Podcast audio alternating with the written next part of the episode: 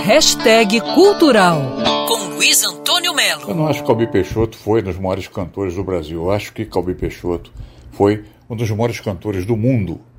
Um dia eu fiz um comentário que ele estaria no nível de um Tony Bennett da vida, quem sabe chegando até perto de Frank Sinatra, e resolveram me ridicularizar.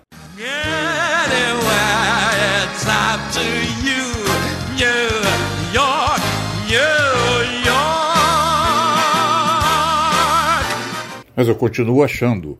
Quando o Nelson Ronas fez o documentário Começaria Tudo Outra Vez, que foi lançado em 2015, que é a vida do Calbi, as pessoas mais atentas percebem que aquele cara só não foi ao infinito porque não quis.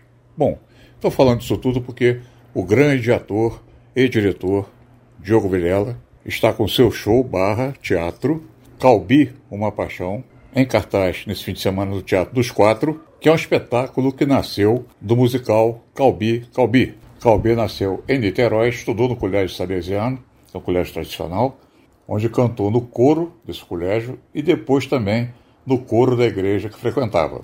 Ele foi trabalhar no comércio como vendedor, até que um dia resolveu participar de um programa de calor no rádio, final dos anos 40, já no Rio. E aí começou, meu amigo. Começou o que o Diogo Vilela está mostrando nesse musical.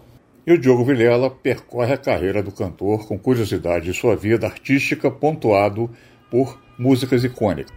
Primeiro, o rock brasileiro foi gravado pelo Calbi Peixoto e se chama Rock and Roll em Copacabana, uma música do Miguel Gustavo. Na porta do cinema, começou dançando rock and roll.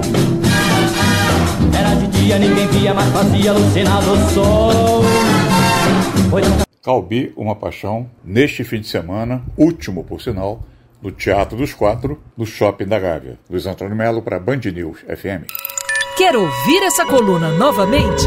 É só procurar nas plataformas de streaming de áudio.